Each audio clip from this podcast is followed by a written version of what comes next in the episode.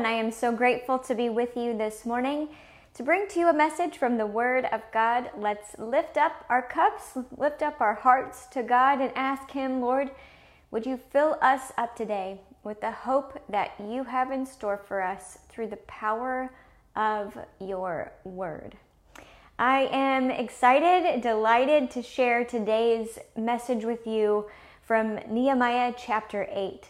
Uh, this is probably one, uh, one of the most impactful um, set of scripture for me personally because it has spoken to my heart over the last few years to remind me that God doesn't want me to stay where I'm at. He doesn't want me to stay in um, in the place where I, f- I find myself when it's this coming to, to God and, and recognizing how great He is, how small I am, and that that just distance between us. He doesn't want me to stay there in that place of, of distance with Him. He wants me to grow closer toward Him. Um, in this chapter of Nehemiah, we find that the wall is completed. It is time to celebrate. It's time to give God the glory for all of the work that was done. And so they have all the people gathered together. And in this chapter, um, Ezra, who's the priest at that time, there's also a, a book of the Bible by him written around this similar time period. And Ezra begins to stand up in front of the nation of Israel, all who have gathered in Jerusalem, and, and proclaim the truth of God. He stands up on a platform and be, opens up this the scroll and begins reading from the scroll and con, you know proclaiming the goodness of God to the people of Israel. In verse 6, we read this When Ezra blessed the Lord as the great God, all the people responded to him, Amen, Amen, by lifting up their hands, and they bowed their heads, and they worshiped the Lord with their faces on the ground. We could probably spend an entire day just unpacking this one verse because what I love about it is that it is. Ezra blessed the Lord, the great God. And it is just through words, through the reading of scripture, that people were moved.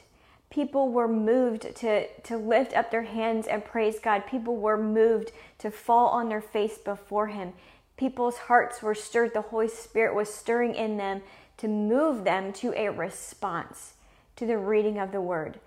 And I have to pause and ask us, ask myself this question when was the last time that just hearing the Word of God, reading His words, convicted my spirit in such a way or brought um, a sense of praise to my spirit that, again, I just recognized the greatness of who He is, that it brought me to my knees, it brought me to my face and I, I can't even help myself. I just have to raise up my arms and say, Thanks be to God because of how great and how marvelous and how wonderful He is. When was that time for you? If you can look back over your life, have there been seasons of time when, for whatever reason, every time you open your Bible, that the Holy Spirit was just speaking to you, a thing after thing after thing, and you just felt like you couldn't get enough of God's Word? I believe that the, the people of, of Israel and Jerusalem at this time, they had been, they'd gone so long. They had gone so long without hearing, without reading, without participating in corporate worship that they had forgotten, but their hearts knew. Their hearts knew, like in their soul, in the depths of their soul, they knew the Word of God. They had heard the stories they that had been passed down from generation to generation. They knew of God, and now they're getting to hear again a fresh sense of an, an, an encounter with God that they hadn't had in perhaps a whole generation, perhaps uh, decades of time that had gone by and hadn't had an encounter with God like this. And they, on this day, at their celebration, they got to have an encounter with God where their hearts were stirred and moved. And their hearts were stirred and moved, and they were grieved. They were grieved because they recognized how they had not been living according to the law, how they had let other nations around them that they had been exiled into, how they let those other customs and nations and other ways of thinking infiltrate the way that they knew that God had desired for them to live. And so their hearts were grieved and, and they mourned, they were crying. In verse 9, we read this This is the holy day of the Lord your God. And Ezra says to the people, Stop mourning and weeping. And then, in, in a side note, it says, This is because all the people wept when they heard the word of the law. So when the law was read to them, their hearts were broken and they were grieved because they of that that conviction that came through the Holy Spirit that showed them, demonstrated to them that we have not been doing what our God uh, is desiring of. We have not been living our best life because we have not been walking in the ways of the Lord. And so this was an opportunity for them that uh, again to, to refresh to reset just like the rebuilding of the wall this is a time to rebuild their lives based on the law of the lord based on who god is based on their relationship with him. And i don't know about you but what what hits me about this verse too is that ezra is saying stop. Stop your mourning and stop your weeping. And I had to ask myself why. Why did Nehemiah, or excuse me, why did Ezra tell the people this at this point where there was a, a, a conviction, the power of conviction that came over them through the Holy Spirit, and they were moved to weep and mourn? Why did Ezra tell them to stop weeping and mourning? We find the answer in verse 10 as we keep reading. It says, Go your own way. Eat the fat, drink the sweet drink, send portions to them to, to them who nothing is prepared. For this day is holy to our Lord. Do not be grieved, because the joy of the Lord is your strength. The joy of the Lord is your strength. If we sit in the grieving and mourning over our sin, over our separation from God, if we just sit there, it's kind of like we're putting all of the pressure on ourselves to, to, to do the transforming work. And this kind of overwhelming sense of I'm, I'm not good enough, I'm not um, able enough to, to live the life that God is calling me to, which is absolutely 100% false if God is convicting our spirit, if He is bringing a, a, conviction upon us to, to show us that He has something better for us, the, the ways of God are better than the ways of the world. The ways of God are going to lead to a place of life and joy and peace and, and hope. The ways of the world are going to lead us to a path of destruction. And so when we recognize that there's this gap, and maybe we've been living over here, and this is the place where God wants us to be living, these are His laws and His ways and um, His path for us. How do we get from here to here?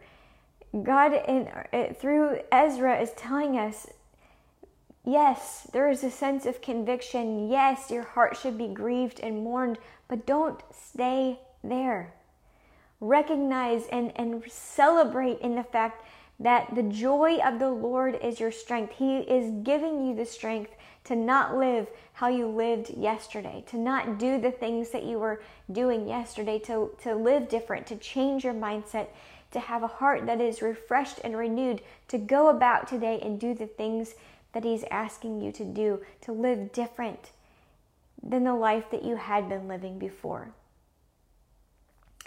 It is through the power of the Holy Spirit at work in us that we can start today new. We can be refreshed today. We don't have to sit and dwell in and uh, just stew in the mistakes that we have made from the past. We don't have to dredge up, you know, over and over and over again the things of the past.